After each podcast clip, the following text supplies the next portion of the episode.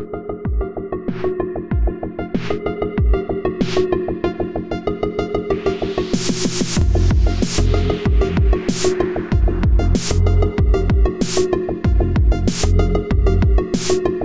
everybody, welcome to the Exit Podcast. This is Dr. Bennett. I'm joined here by Jeff Ebberts and Rita Ebberts. They've owned and operated carbonated solutions since 2007. They've been in the carpet cleaning business for 35 years. They invented a new cleaning solution that we'll talk more about in a bit. They also went toe to toe with a big bad corporation in a lawsuit over that cleaning solution and won. They've had to leave behind a successful business and rebuild it from the bottom up in a very different market. So I wanted to have them on not just to talk about the ins and outs of the carpet cleaning business, but also just what it's like to get knocked down, pick yourself up, and then crush your enemies and see them driven before you. So welcome to the show. Thank you. Pleasure.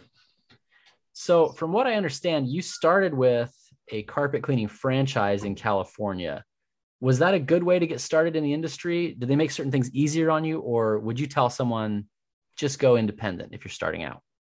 Well, depends on what you wanted to do. In this case, it was all pretty much new and innovative and was everything you thought you wanted. Um, a lot of freedom of activity on your part we didn't have the creativity when we first started. We didn't, we, we were kind of a, a little bit terrified. And so initially, the idea of a franchise was very uh, comforting and reassuring because it was kind of set up for us. And so all we had to do was follow their plan and we would be successful. So the story goes. Um, yeah. But it took a lot of the terror out of the situation for us. Yeah. Is Young there married, you know? Go ahead. Yeah, we were young and married, just two small kids and just getting on with life.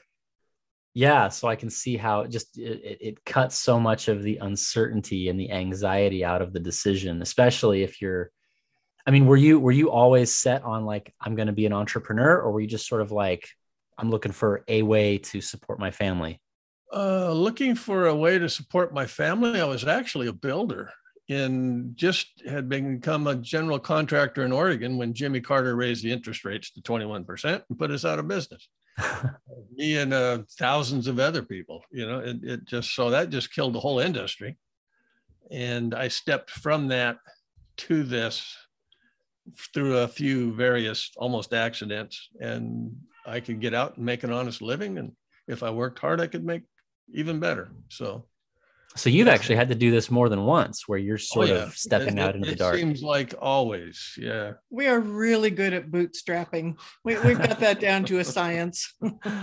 wow. So when you, so I mean, I want to talk about your your later experience, but but I, I didn't even know about this one. So when you switched from the construction industry to this, were there lessons learned that translated, or was it totally unfamiliar territory?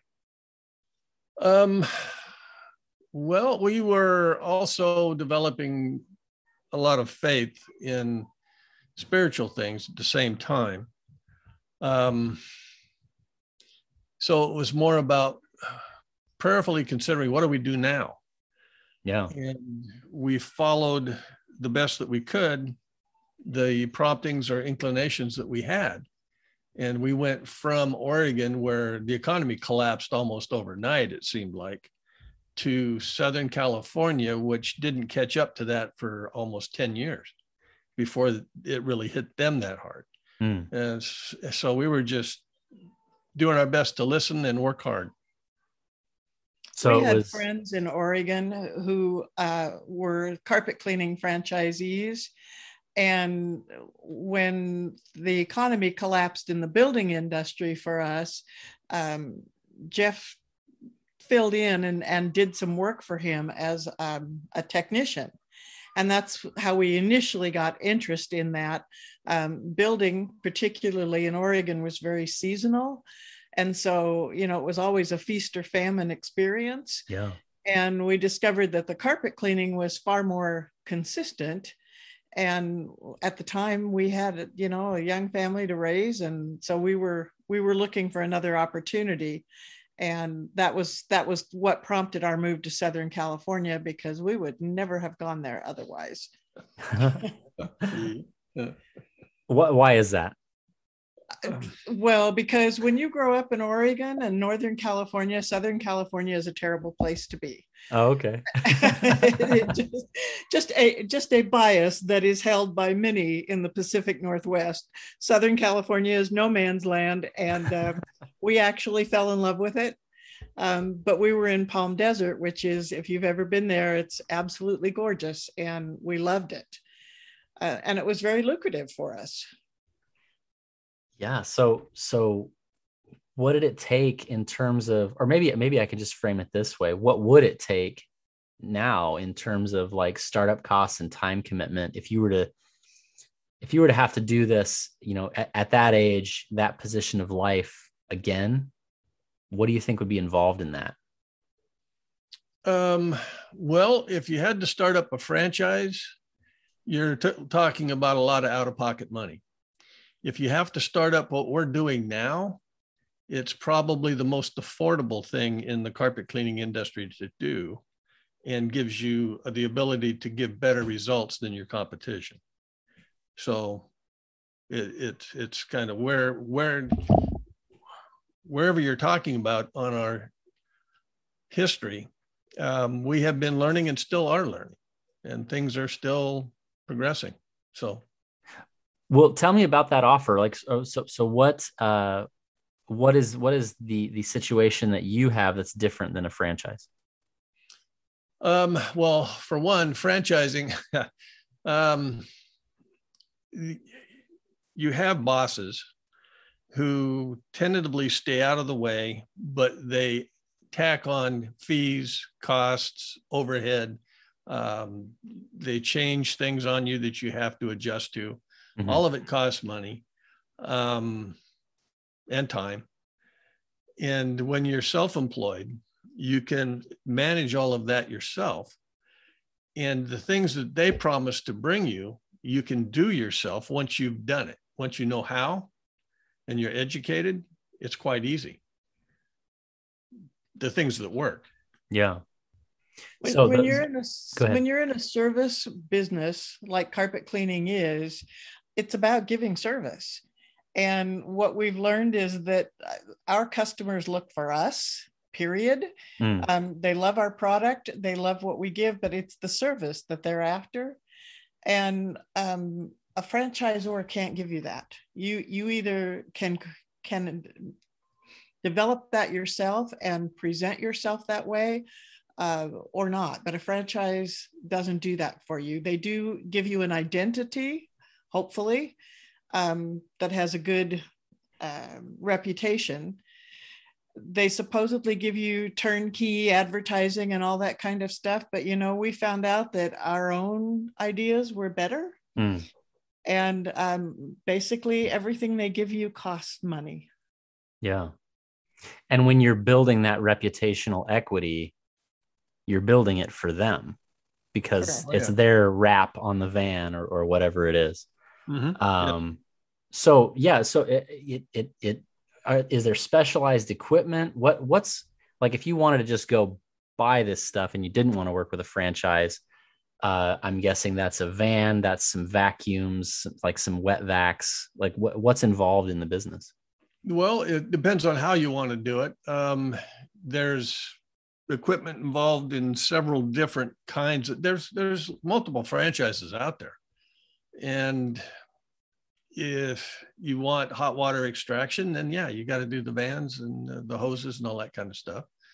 Um, if we started with a station wagon, okay, with magnetic signs on the doors.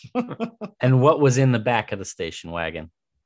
Um, at that point, there was just it was um, carbonated tanks, buffer, vacuum, bonnets, you know, the very, very basic stuff.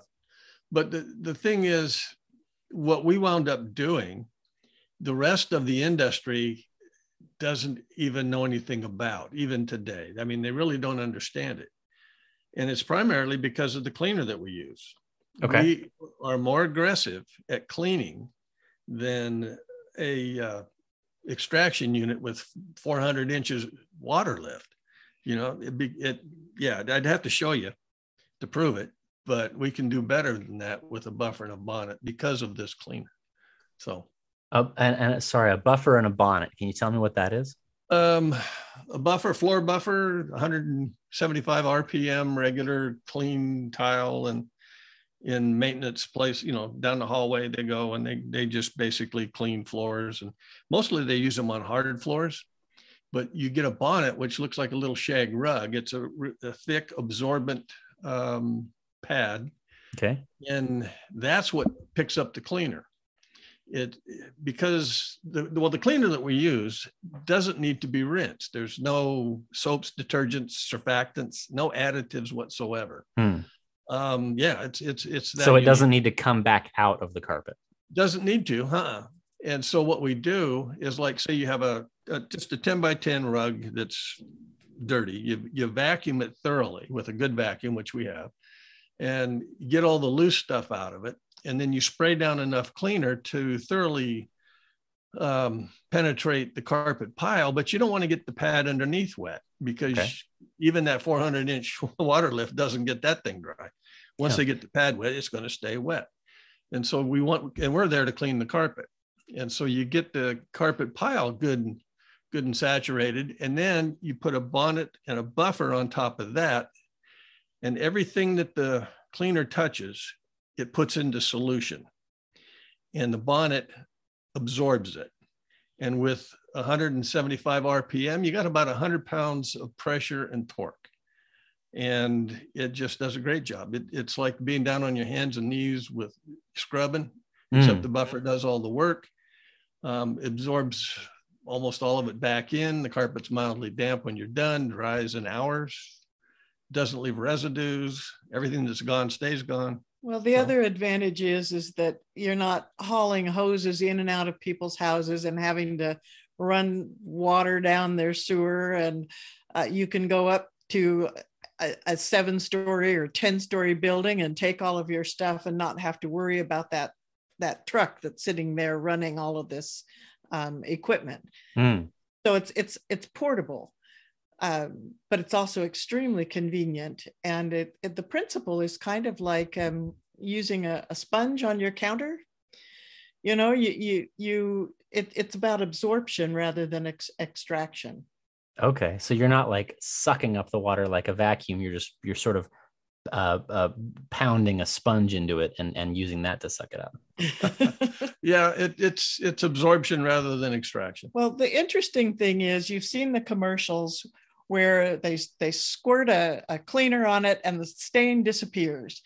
And that's not what happens with ours. You squirt the cleaner on it and, and the liquid emulsifies the dirt and it stays trapped in the solution until you pick it up. Okay. Got it. It's easier to show you than it is to tell you. well, maybe I'll post a, a, if you've got like a YouTube video or something, I'll post it along with the podcast. We don't um, yet. so, uh, when you if someone's starting this out uh is that an, an expensive set of equipment like it, give me like a ballpark figure of like what it would cost to buy the like bare bones minimum viable to start that business oh let's see what was about that was a long time ago yeah um uh, you're probably I, I would say about $7500 maybe Okay. Top of the line stuff. Yeah. Yeah, that would that would get you, you know, adequate to make a living. Um, and that's your equipment, not this, uh, not the the older the hoses and whatnot. Right. Okay. Gotcha. So, if, and when someone's getting started, it is there a lot of like, as far as the learning curve that a new guy has to overcome before they can operate the way you do, is that a lot to do with like technique or is it mostly just sort of building a reputation and a customer base? Um, probably a little of both when they're starting. There's there's definitely a technique. I mean it's real easy to put a buffer through somebody's wall if you're not careful oh. or pull their stereo equipment down. Um, you, you know you, you can you, rearrange wiring really quickly with a buffer. Yeah so, so there is a little bit of technique but you know when we started he kind of learned on the job and um, it was pretty quick. You know you were able to make money immediately. Um, we've often joked that this is the only time we have ever would wake up broke and at the end of the day have four or five hundred dollars in our pocket. Yeah. So yeah that that was it was kind of nice. That is it was nice. nothing like the building trade i can tell you that. Well because there it's this big long project based right oh, yeah. yeah this is just you're in and out. Yep. Um i yeah uh, so in terms of so that's kind of like fixed costs tell me about a typical job in terms of like the variable costs how long it takes as far as labor how do you draw up an estimate? Um, well basically mostly what we do and have done for the longest time is everything is compiled into square footage. I will clean x amount of square foot carpet for x amount of money basically 23 cents a square foot times however much i do Okay. Um, that's residential mm-hmm. um, because it's a lot more fiddling around with residential than, than there is in commercial. Commercial is a little less expensive, but but that pretty well takes into consideration everything you've got going. You know, that's, that's your your personal overhead, insurances that you have. Uh, maintenance in this kind of cleaning is really minimal compared to the other um, if if you have a steam cleaning truck, you've got daily maintenance that you've got to do. Yeah. And with what we do, it's uh, clean the pads, get ready for tomorrow. That's it. Hmm. And maybe once every six, eight months, you'll do a major go through just to make sure and look at stuff. But otherwise, it's just get ready for tomorrow and done. So you're uh, spending uh, a lot more time on revenue generating activity and oh, family. Yeah. Yes. Yeah. yeah. it doesn't follow you home quite as much as the other would. Yeah. So do you try to build a book of recurring customers? Do you have a lot of churn or is it mostly sort of your your stable, steady clients? It's always growing. And we send out reminders to the uh, people that we, repeat customers, and we have a we have a good return. We have a pretty high return. Always have had. Oh, we yeah, we've always had a good. In fact, we when when we left Southern California, we had customers call us in Oklahoma and say, "How many people would we have to put together to bring you back for a visit?" oh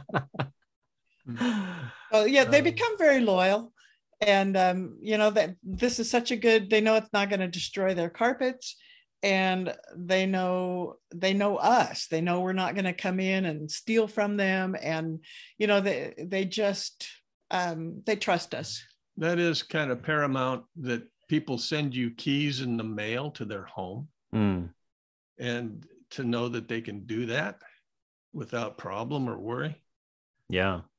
Yeah so that, that's something that you have to prove over time i guess but uh, it is everyone there everyone that I've talked to that's in a that's in a trade or a a service oriented business like this has said something similar that it's so much to do with personality and and you can you can pull in a premium just by wearing a polo wearing some nice khakis you know looking clean.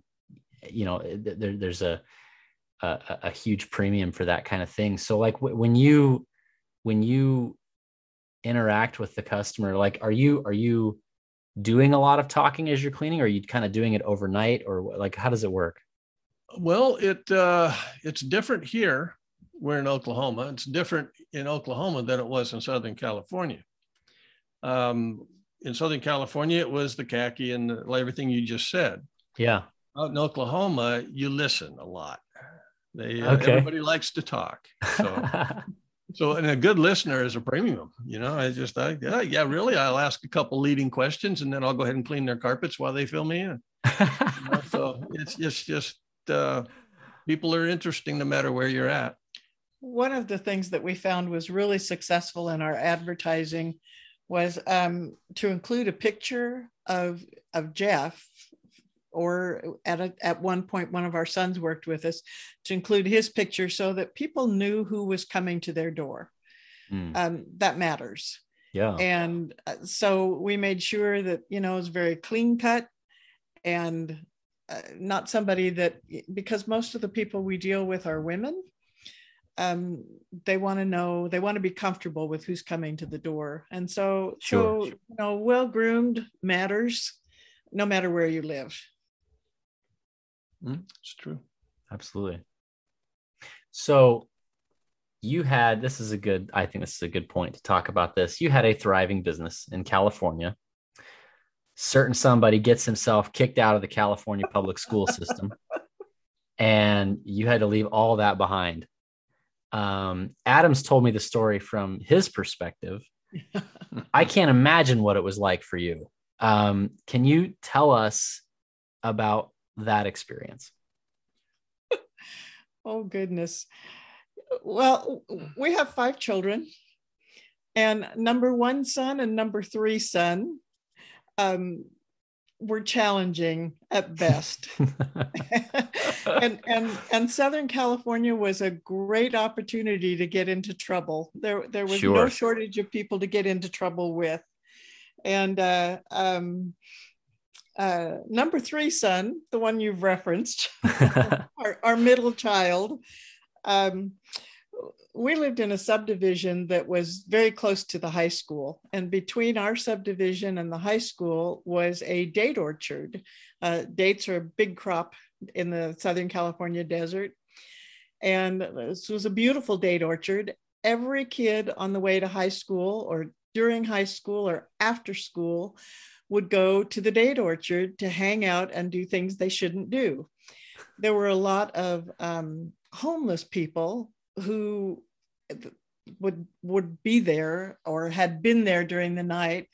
And there were um, old mattresses and box springs.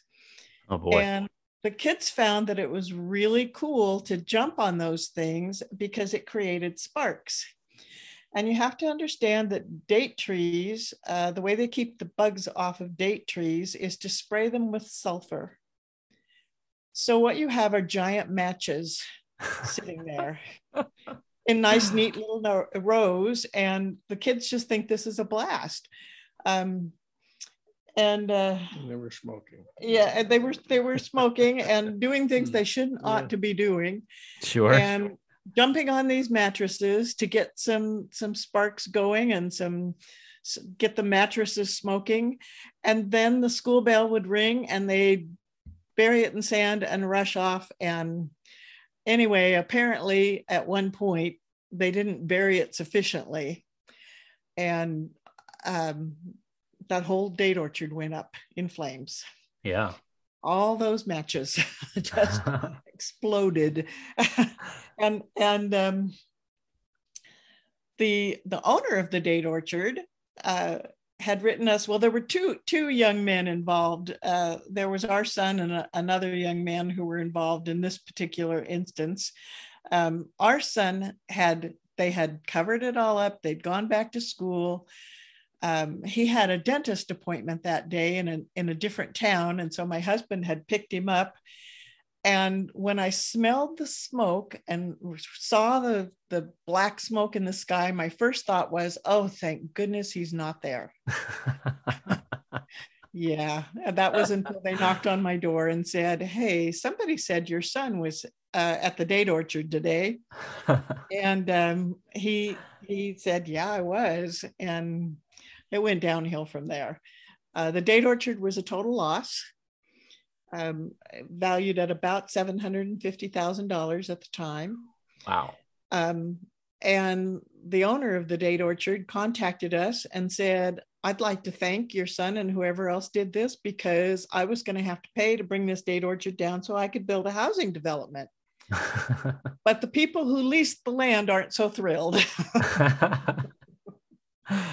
so so there was that looming and then um, this, it took three days for this the city to put out that uh, fire and so when we um, were told that we were going to be billed for the uh, fire suppression, we decided that was probably a good time to slip away. and there was no way we could pay those kind of bills. Sure. I mean, it was just not going to happen. And they were determined to make an example of um, our son in particular because he actually stepped up and said, "Yeah, I was there," where yeah. the other kid pointed his finger at him, and and um, so anyway, it was awful. Yeah, and and we had planned to, we had thought we would leave beforehand. Um, we saw what actually uh, made us realize we needed to leave Southern California was um, on the last day of our second oldest son's junior year of high school, he was picked as a um, a random gang initiation rite. Oh wow! And he was um, waylaid in that date orchard, and this group of gang gangsters um, had steel-toed boots on, got him to the ground, and just kicked the heck out of his head and face and um, my goodness. it, it, was all totally random. He just happened to be in the wrong place and and he got picked. And we realized at that point in time he is okay but we realized hey we've got three more kids to get through these schools. We, we've got to get out of here. No um, kidding. um, but it was kind of like where do we go? What do we do? You i was going to ask why oklahoma. Yeah. We're still asking that. No it was uh kind of handed to me. Okay. And she was dragging her feet a lot more than she's saying. I here. was dragging my feet a lot. I was trying to get going, but there's a lot of country clubs. There's a lot of money in Palm Desert and uh, surrounding areas, and and I did I did a lot of the carpet cleaning there. And in one instance, I went into a uh, the gate guard, uh, really talkative lady, who escorted me in to show me the property that I was going to be cleaning. And we were talking, and I was talking about finding a new location. She said, Well, if you ever get to Ardmore, Oklahoma, it's the most beautiful place in the world. You might want to take a look. And so I thought, okay, by golly, that's good timing. I think we'll go take a look.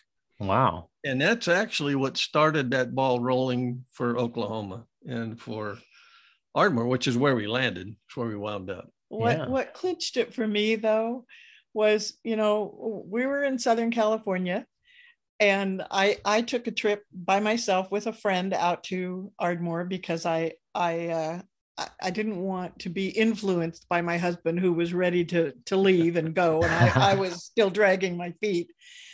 And um, what you learn in Oklahoma and a lot of the Midwest is that Wednesday night is church night.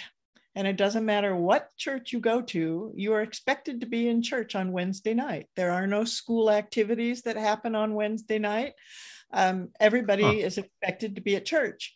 And so on a Wednesday night, I went out to church, and there was this group of teenagers that were there at the church. And every one of them looked me in the eye and greeted me and welcomed me and called me ma'am, and they weren't being facetious and I looked around and I thought, oh my gosh, this is where I want my kids to finish growing up. Yeah. Because it was so amazing. They they were clear-eyed, they were clean cut. Um, they were just an exemplary bunch of kids. And it just seemed like, okay, I, I'm sold. Let's go. And they turned old Adam around. Well, eventually. that, that, uh, it still took a while. That took a little while. Yeah, he, he groused at us for the first year. Yeah, so. he wouldn't let us tell anyone he was from Oklahoma until he graduated from high school. He said, "I'm from California. I'm not from Oklahoma." But after perfect. he graduated from high school and took a trip, when he came back, he was so thrilled to be back where people wave at you and talk to you and smile at you. And uh, he said, I'm from Oklahoma. So right yeah, it's it's it was an interesting experience. But yeah, Oklahoma was at the, at the time because we were still a franchise. There were no franchises for what we were doing available um, uh, west of the Rockies. And so we kind of had to look beyond that in order to find a place where we could continue being franchisees. Um, so you did you did so continue was, with the franchise. Sorry, you did continue with the franchise when you moved to Ardmore. Um, yes, for a short time. We did for a short time. Okay, but there were things happening that pretty much told us right up front, and I I had pursued it with the powers that be that the the company was going to be making some massive changes, hmm. and we just didn't want any part of it. So got it. So you were already kind of planning your your well, exit we, from that. We started from there. Yeah. So we, we got we got to Oklahoma and said, okay, now we got the kids, we got here. Now what do we do? And me being an inquisitive kind of guy, came up with a process and a, a way to do what I had been doing a lot better than yeah of doing before. I wanted to ask you about that because I, I often ask people if you had to start your business over from the beginning, what would you do differently? And you've actually had to do that. You've had to take, you know, your know-how and I don't know, did you take the equipment? Um, well, the equipment's pretty generic.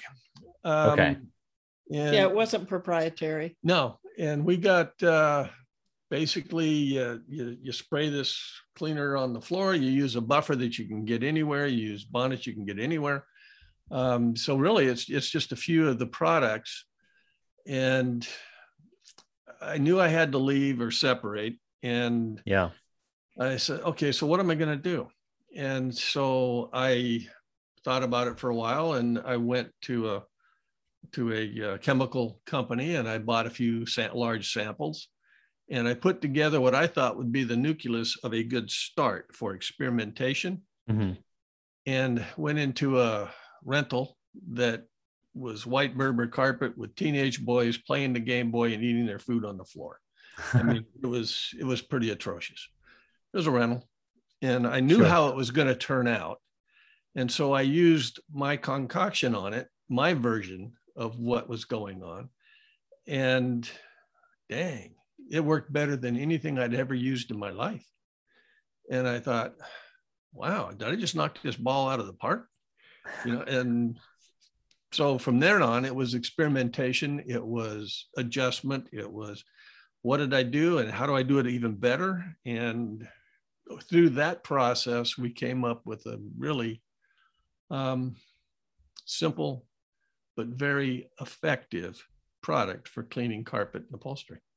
And I'm sure that there's elements of that that you can't discuss, but but maybe um, how did you like it, just the idea that you would just sort of stumble onto a new like chemical compound or something well, um yeah how did how did you it how was, did that eureka happen? Um all that we had been taught everything i'd been told about cleaning and the soaps and detergents and things that everybody uses and i didn't like any of them and so what i was looking for was a uh, carbonated solution that gave me a base that I could add things to that wouldn't get in the way. That was my thinking. That was my thought process at the time. And what I discovered was that, wait a minute, if I get stuff out of the way, I may not need additives. Mm. And that's the thought that I chased. And that's what brought me to this project we got now that is, uh, we actually got a patent on it. Um, the same with our little spray rig that allows it to be so efficient. Hmm. So we got two patents actually. And it was just good enough that I didn't need to do anything. Well, how would I how would I put this? Um, if you had a carpet cleaner come into his to your house and take his cleaner and fill a glass and drink it, would you be surprised? Right, right. I was going to ask you about that. I hear that Adam uh, has has sort of drunk it as part of a pitch. Yeah, yeah. It, yeah. it it is that safe. If you've ever had a diet coke, you've had more questionable stuff than uh, than my my cleaner. It it really is that clean. And when we can get it or was using it, we use uh, food grade food grade chemicals yeah. And yeah, it's and so it's I, I, tell everybody it's like a bumblebee. You know, aerodynamically they can't fly. Mm. But look at them go. You know, if I tell you what's in my cleaner, you'll say that won't work. But watch it work. It just yeah. really does a great job. So at that point, we were off and running. Wow. So, yeah, it was just kind of like, okay, we what do we do with this? But it came after a lot of thought and pondering and concern and prayers, and it just was when it was a gift. When you when you get a gift, you don't say, "No, that's silly." You yeah. you know, yeah. even if you don't see how it's going to work, or you think it can't possibly work. Well, it did work. It worked really well. How how soon after the uh, the the catastrophe in California did did this idea materialize? Um, we were here maybe what? It was about four, maybe five years. That long? Yeah. yeah. Well, because we we moved out, we moved to Oklahoma in '96, and and we got a patent in 2000. 2000. We applied for the patent in 2000 and got it in 2001. Okay. And so uh, you, you, you spent quite a while building the business in according to the standard model while you were developing this. Um, and and so I take it that normal carpet cleaner isn't carbonated. Is is the carbonation a big part of the change? Um, yeah. Well, it um, it is. You know, the self carbonated thing. It yeah, it is. There's some similarities. Yes. Okay. Okay. So um, yeah, I, I'm trying to talk around like I don't, I don't want to do anything like proprietary, yeah. but but um, um, but it's just so interesting to me. Maybe I'll, maybe I'll ask you about it later. Um, so you come up with this innovation that dramatically improves the process. When did you first realize you were going to have trouble with your franchisor? Oh, it wasn't long. um, yeah, we it, that was almost immediate. I tried to do some things that would help um, because I thought that you know, well, never mind what I thought. it was naive on my part, um, and that it was it was well. I don't know how you'd put this without putting it. Um, I'll think about that. Okay. Well, we, so don't don't don't worry about that. Um, suffice to say, you realize you were going to have some trouble with your franchisor. Yeah. And um, over over the the rights to this intellectual property. Well, see, now that was uh, how that came about. That that became in jeopardy was surprising we had gone through all this stuff. We'd moved from Southern California. We had come out here. We'd reestablished a, and opened a new territory for the existing franchise and had gone through all this. And they took a hard left and we weren't going to follow them. And yeah. so we had to separate and we found this and we were set up and we were going to go and we were going to do this instead. And they decided, and I, what I tell everybody is in the way I put it, which is more for comic relief, I guess, is that they uh, felt that because they were the nucleus for my discovery, that associating with them gave me the nucleus of my content here, that yeah. they uh, should own the rights to it. Thank you very much. and what we discovered is that if you have something I want and I have money, all I have to do is file a lawsuit against you that doesn't get thrown out immediately. Oh, yeah. That, if that happens, then my attorneys file motion after motion after motion after motion, and your attorneys charge you three to five hundred dollars an hour to respond. No, of course. How long, how long are you going to stay in the fight? Right, and that, that I, that's that was going to be my next question is, you know, tell me about this legal battle because one of the ways these big companies can win is they just keep everybody bleeding well, and they it. know and they know they can bleed longer than you can. Yeah. And oh, so yes. so how did you survive that process and come out on top? Um, a lot of prayer, a lot of fasting, a lot of effort. But the thing is, you know, it, there was it took a long time. And for the first three years, we were very much on the defense Um, go ahead and add something about now. well, yes. Um, we we initially naively thought that they would um, sit down and talk with us, and that we would be able to come to some kind of mutual. We we kind of thought they might want what we had, mm. um, and we were wrong. What we realized is that they thought they could take what we had, hmm. and mm. so the very first thing they did was challenge it at the patent office. Um, it, it was a multi-pronged attack and um, they you know i mean we're a mom and pop in oklahoma for crying out loud how long are we going to be able to to survive. Sure. Um, and mm. and and like jeff said honestly uh, we felt some divine intervention throughout the whole process or we wouldn't have survived. Can you say more uh, about that? well we felt in we no we didn't feel. We knew that this whole thing was um, we felt a gift and we felt obliged to defend it mm. um, we didn't feel we never ever felt impressed to get out of the fight because we felt like it was um, it was given to us you know jeff is smart but he's not that smart yeah actually you know it, right. it, was it was a gift and we felt like okay we will defend it until we are told not to hmm. and there were many times that um, the we our attorneys would counsel one way and we would say mm, nope we need to do something different.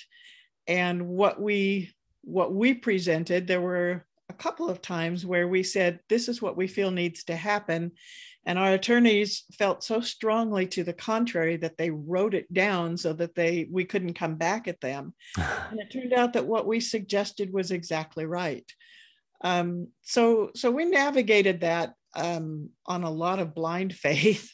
Yeah. Maybe it wasn't blind faith, but it, it at times it was terrifying. It was very intimidating. Um, we we learned a lot. Um, at times we represented ourselves because they would wear out our law firm and they'd say we can't we can't keep up with this. You're on wow. your own until you find somebody else. Wow and yeah. we would respond to motions. Um, it, can, it can was, you imagine defending yourself in federal court in another state? With a against against a giant corp? No, I can't. I cannot imagine. A large corporation, yeah. Against a corporation that's owned by a larger corporation. Yeah. And um, you know, they were they should have been able to annihilate us a number of times and and we're still kind of dumbfounded that they couldn't. You know it's one of those things you look back and you go how on earth did we cross the red sea? Hmm. and and that's kind of what it felt like. It, and this uh, was not i mean this was seven years right?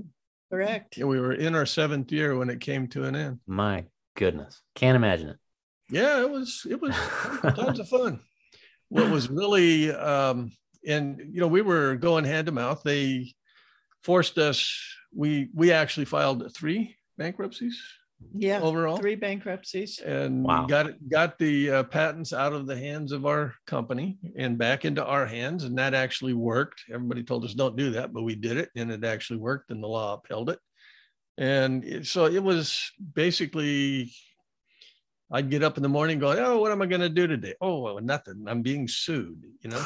and so you, you have to you have to wrestle with that every single day. But when we started representing ourselves, we took a look at it. My wife, being so darn tenacious, she basically said, uh, All right, if I've got to do this, I need to know.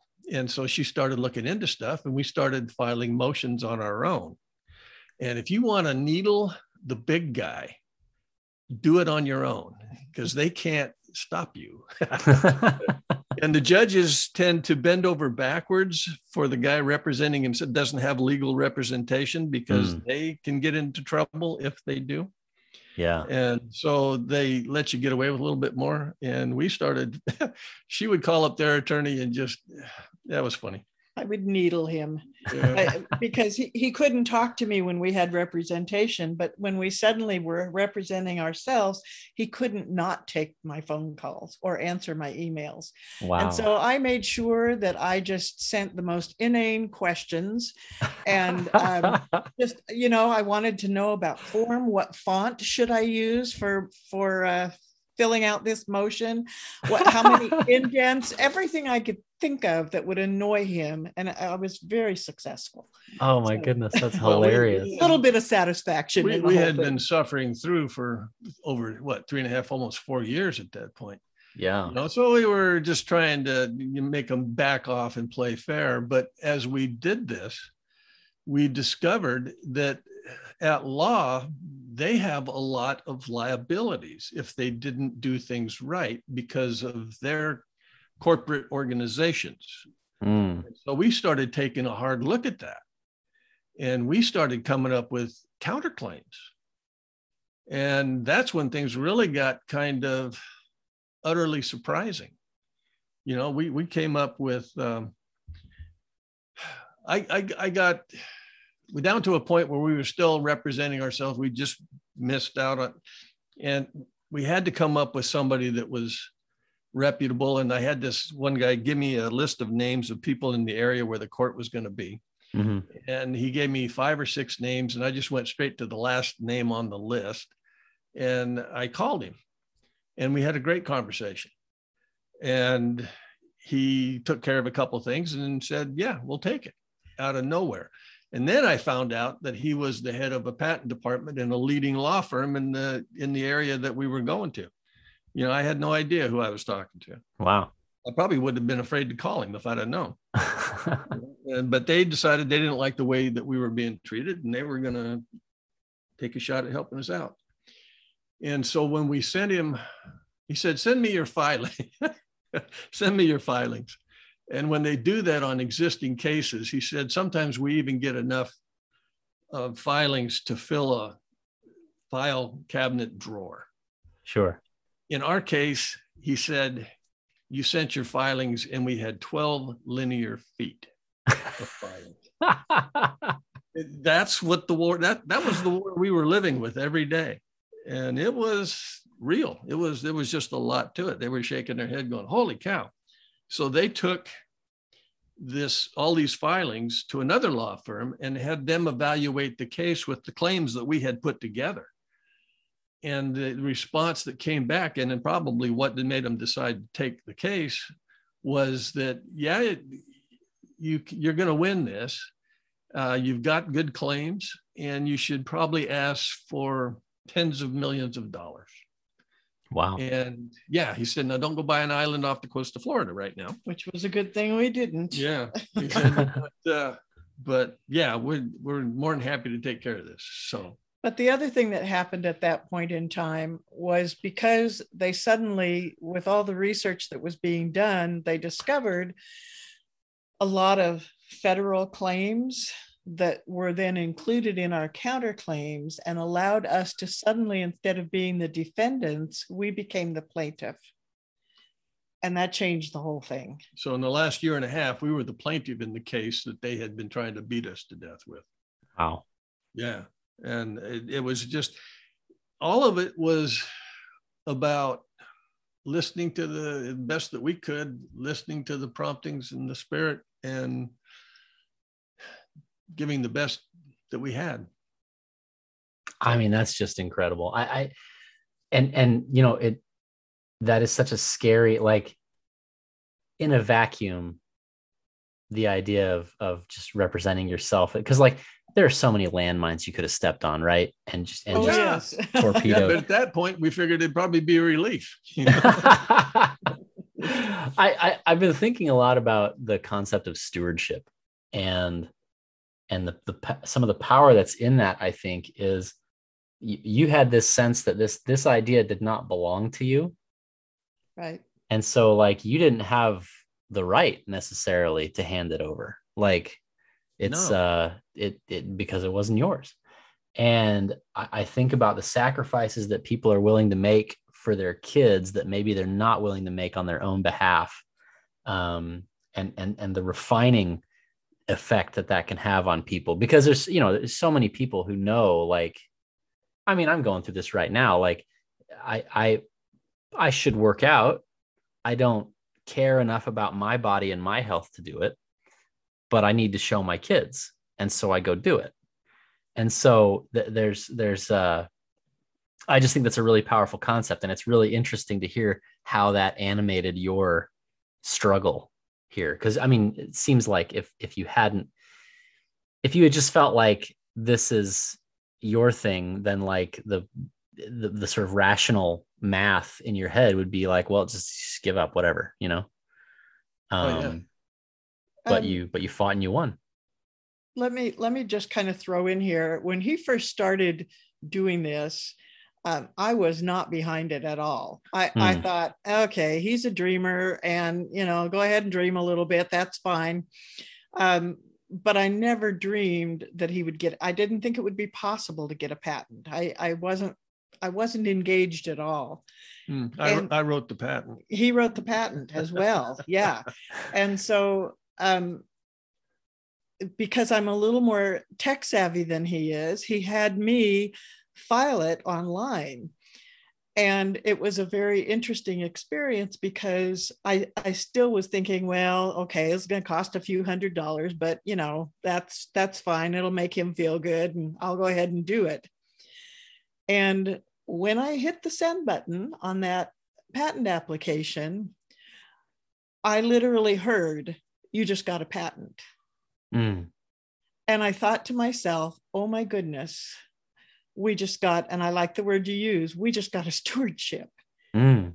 And um, and and that is exactly what it was. When it came time, um, when we got to the end of our lawsuit, and I don't know how much Adam shared with you, they were going. We were we were out uh, where the lawsuit was being held in Utah. Yeah. And a jury was going. We were going for a jury trial, and we were doing all the pre-trial stuff. And um, i was watching our judge who was listening to our attorney give what he intended to present. And i knew the minute that the judge saw we were going to win. We were ha- we were going to have a jury seated on um, the following tuesday they were already bringing in the witnesses and i knew that the judge knew we were going to win and he demanded that we settle. Um, and and and he did a number of things that were really interesting. But when we decided to settle, our attorney said, "What do you want?" And our feeling was, "You have taken this case on good faith. You get whatever you need. All we have ever wanted is the right to be in business." Mm. Um, and maybe we should have been a little more specific because that's all we got was, was the right to be in business. But we got the right to be in business and the satisfaction of knowing that we didn't, we didn't, uh, we, I feel we did not fail in our stewardship. Yeah. Well, we had, uh, we got a look at the judicial system from every angle imaginable Boy. And some of the judges that we talked to or that we had our case before seem to be excellent people. And others, I mean, they're they're human. And this guy, when uh, my wife made the mention that she saw that the judge understood, he stopped our attorney. You know, less it was five, maybe ten minutes later, he stopped our attorney in mid presentation, and told him. He said, "While it's true that you may gain an exorbitant award from the jury because they were asking, you know, more than we ever thought possible. Hmm. And they were asking for big bucks. And he said, you know, it, it may be true that you will gain this award. What you need to understand is that I'm going to commute it. And that caused everybody to go, huh? And he said, you will probably disagree with that decision and file an appeal to the state appellate court. And you have every right to do so. And ultimately, you will probably be successful in that effort. But it'll take two years at least. And you need to understand at the end of that two years, they're going to send it back to me. Jeez. I think you should go to lunch and settle. you know, and and we found out a few things about the judge after the fact and uh, their law firm and those kind of things. You know, my just, goodness. Yeah, so we're not we're not surprised by anything that goes on in Washington D.C. You know, it, it just, nothing nothing happens there surprises us at all. You know, we we've seen all the all the friendliness. I mean, we've seen that whole thing. So, so basically, we were done and uh, got most of the attorneys paid and taken care of, and got a promise that they had to leave us alone and that we wouldn't uh, rattle against them.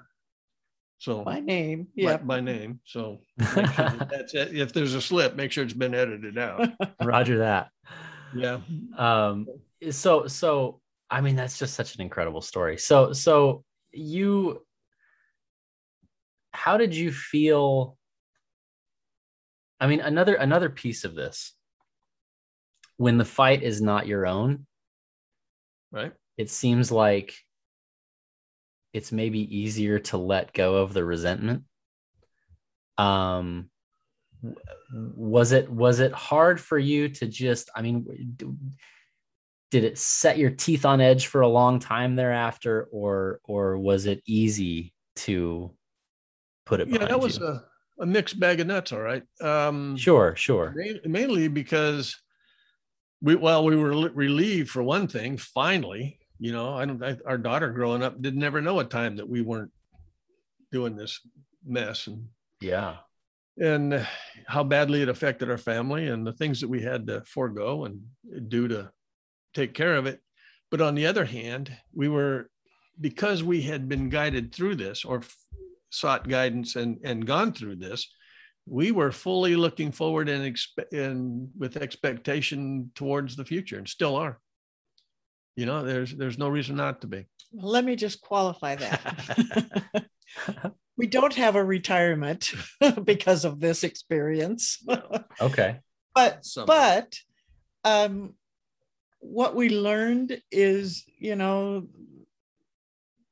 that if you if you trust in the arm of flesh, you're going to be very very disappointed. Hmm.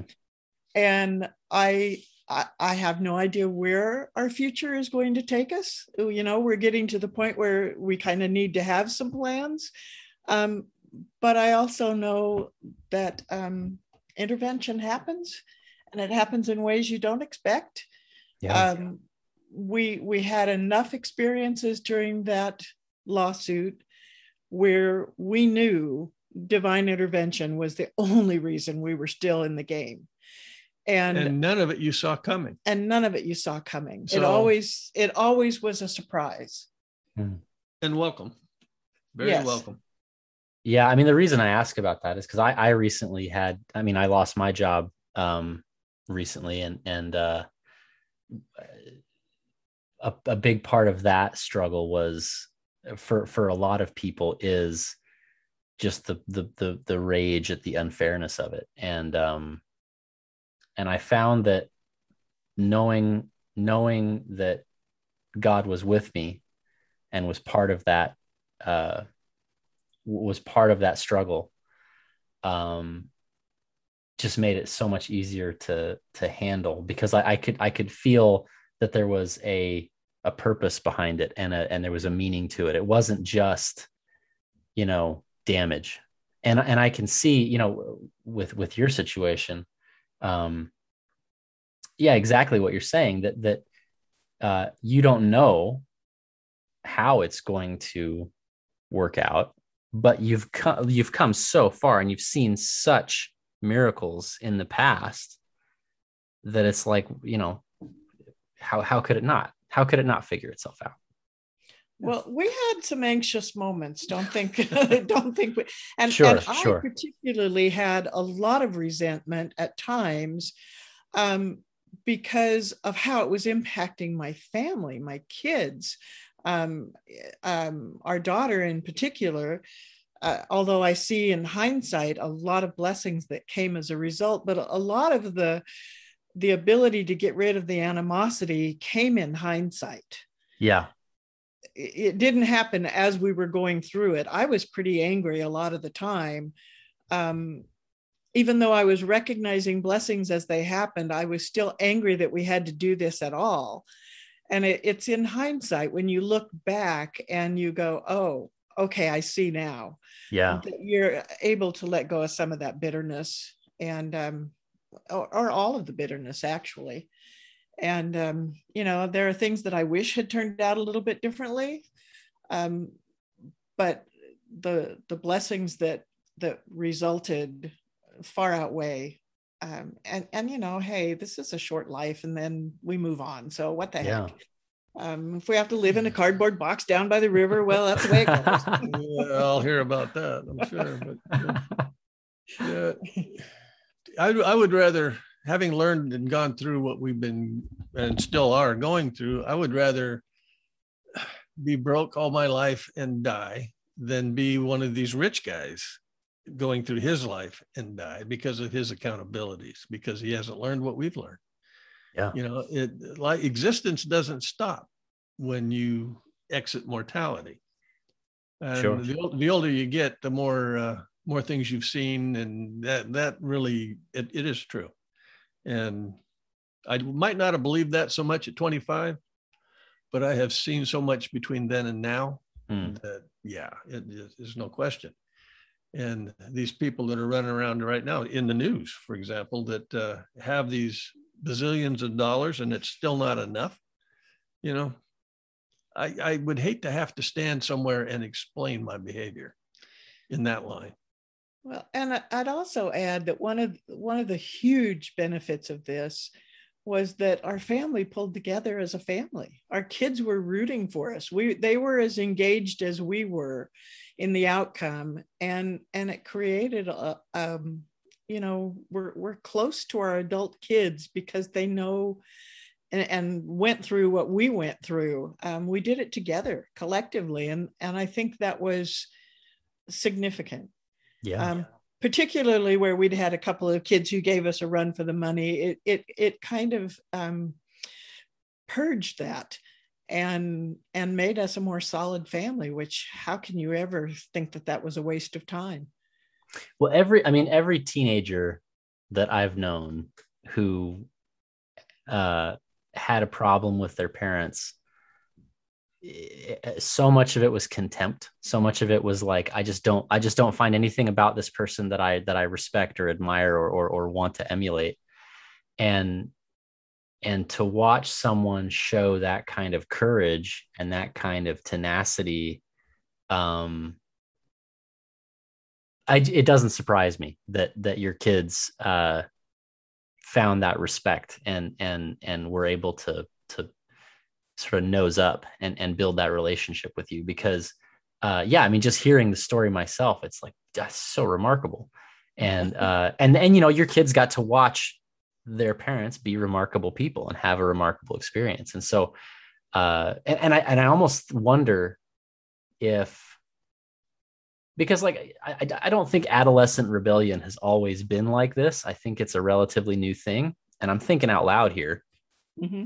but I wonder if it is just because parents are so the, their real life and the real problems they're dealing with, their kids are just never privy to. They never see them, and and you know they sort of leave for the day, and and and and that uh, that doesn't get to happen. They don't get to see it, and so for them to see you do that, uh, I'm sure made a huge difference. That's a good observation, and I think there's some truth to that. Um, you know our, our poor daughter when uh, this started when she was beginning middle school and as we took her off to college for her first year of college we dropped her off at the dorm and then went straight to the courthouse. And, and so she was engaged in that whole for all of her middle school all of her high school. It was just it was ridiculous is what it was. Yeah. Um, but we're all very close and um, I, I I've always said that um, there's nothing a teenage uh, teenager disrespects more than hypocrisy in his parents. Oh yeah, absolutely. And and I they saw that and, and we shared with them some of the spiritual things that were happening and they saw that we were doing our best to be true to to what we believed was um, divine help and that we had a stewardship. And um, I think they respected that. And they also hoped we'd have a great financial outcome. yeah, I, I, had promised geos for everybody at one point. yeah, that, that didn't materialize. Geos for everybody. That's hilarious. yeah. yeah. yeah. I mean, yeah, and that that too. Just the sense of um, just the sense of existential struggle that's not that's not something that most families experience together at least uh, no. uh-huh. in a uh-uh. way that they're like honest about with their kids and and and yeah a, a, a sense that like we need to figure this out us together we need to figure this out or we are not going to be okay um right. yeah incredible well, thank you so much. This was just a fascinating conversation. I can't wait to get it edited and thrown up for the for the guys to listen to. Um, t- tell me a little bit about. Um, so I, I I you kind of intimated that this product is something that you are uh, distributing to other carpet cleaning companies. Is that true? Um, it, it's we sell it online. Okay. And, you know, we we clean carpets with it, but we get it out there, and we have sold uh, coast to coast. Um, and Canada, we had a patent in Canada. And we've sold. I don't know. We've shipped to where? Australia. Australia. Yeah. But mainly, it's uh, we're more interested in the local market. Okay. And the in the industry itself, in this industry, all of the teaching and leaning is towards the steam cleaning, archaic, non-thinking, flood it, suck it out, all that. You know, it's just, and that that's where everything goes. Yeah. And occasionally you get people that really look at this and yeah, I could do that, and have a little system or something that they had tried or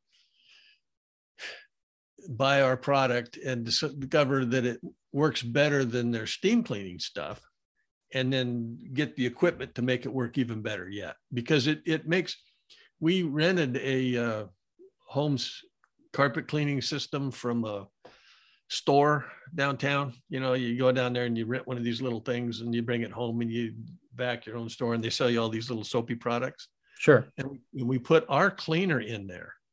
And it made such a difference that that machine did a really nice job. The biggest thing it did was it left it too wet you know, but otherwise it cleaned it cleaned very well using our cleaner.